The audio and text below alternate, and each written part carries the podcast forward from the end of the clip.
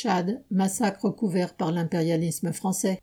50 morts et plus de 300 blessés, tel est le bilan officiel, largement minoré, de la répression des manifestations qui ont eu lieu jeudi 20 octobre au Tchad.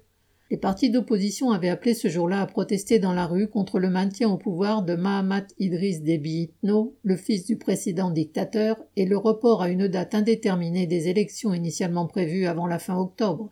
Mahamat Déby s'est propulsé au pouvoir à la tête d'une junte militaire à la mort de son père en avril 2021. Pendant des mois, il a joué le cinéma d'un dialogue national inclusif et souverain, qui devait théoriquement accoucher d'une nouvelle constitution. Un certain nombre de partis d'opposition et de groupes armés rebelles y ont vu une occasion d'accéder à la mangeoire gouvernementale.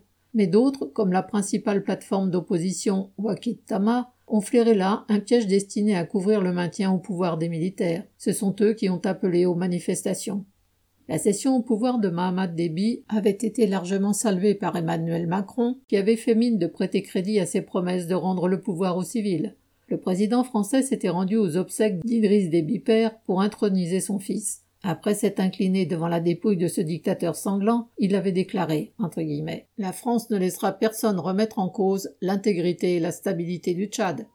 Cette stabilité rime aujourd'hui avec un massacre sanglant, mais peu importe aux dirigeants français. En effet, depuis des dizaines d'années, les dictateurs du Tchad ont été la clé de voûte sur le plan militaire de l'influence française dans la région. La soldatesque qui compose l'armée tchadienne a été appelée à l'aide par Paris, au Mali comme en Centrafrique. Elle s'y est livrée contre les habitants à des violences qui n'ont d'égal que celles qu'elle exerce au Tchad même contre la population. Le clan de la famille Déby s'est maintenu depuis des dizaines d'années au pouvoir grâce à l'aide de la France. Celle-ci est intervenue plusieurs fois militairement pour lui sauver la mise et conserve une base à N'Djamena, la capitale. Sa famille et ses obligés s'enrichissent en détournant les maigres richesses du pays, notamment la rente pétrolière. Paris a ses bons et ses mauvais putschistes au Sahel. Ceux du Mali, qui ont forcé les troupes françaises à décamper, sont accusés des pires maux, tandis que ceux du Tchad ont droit à toutes les indulgences.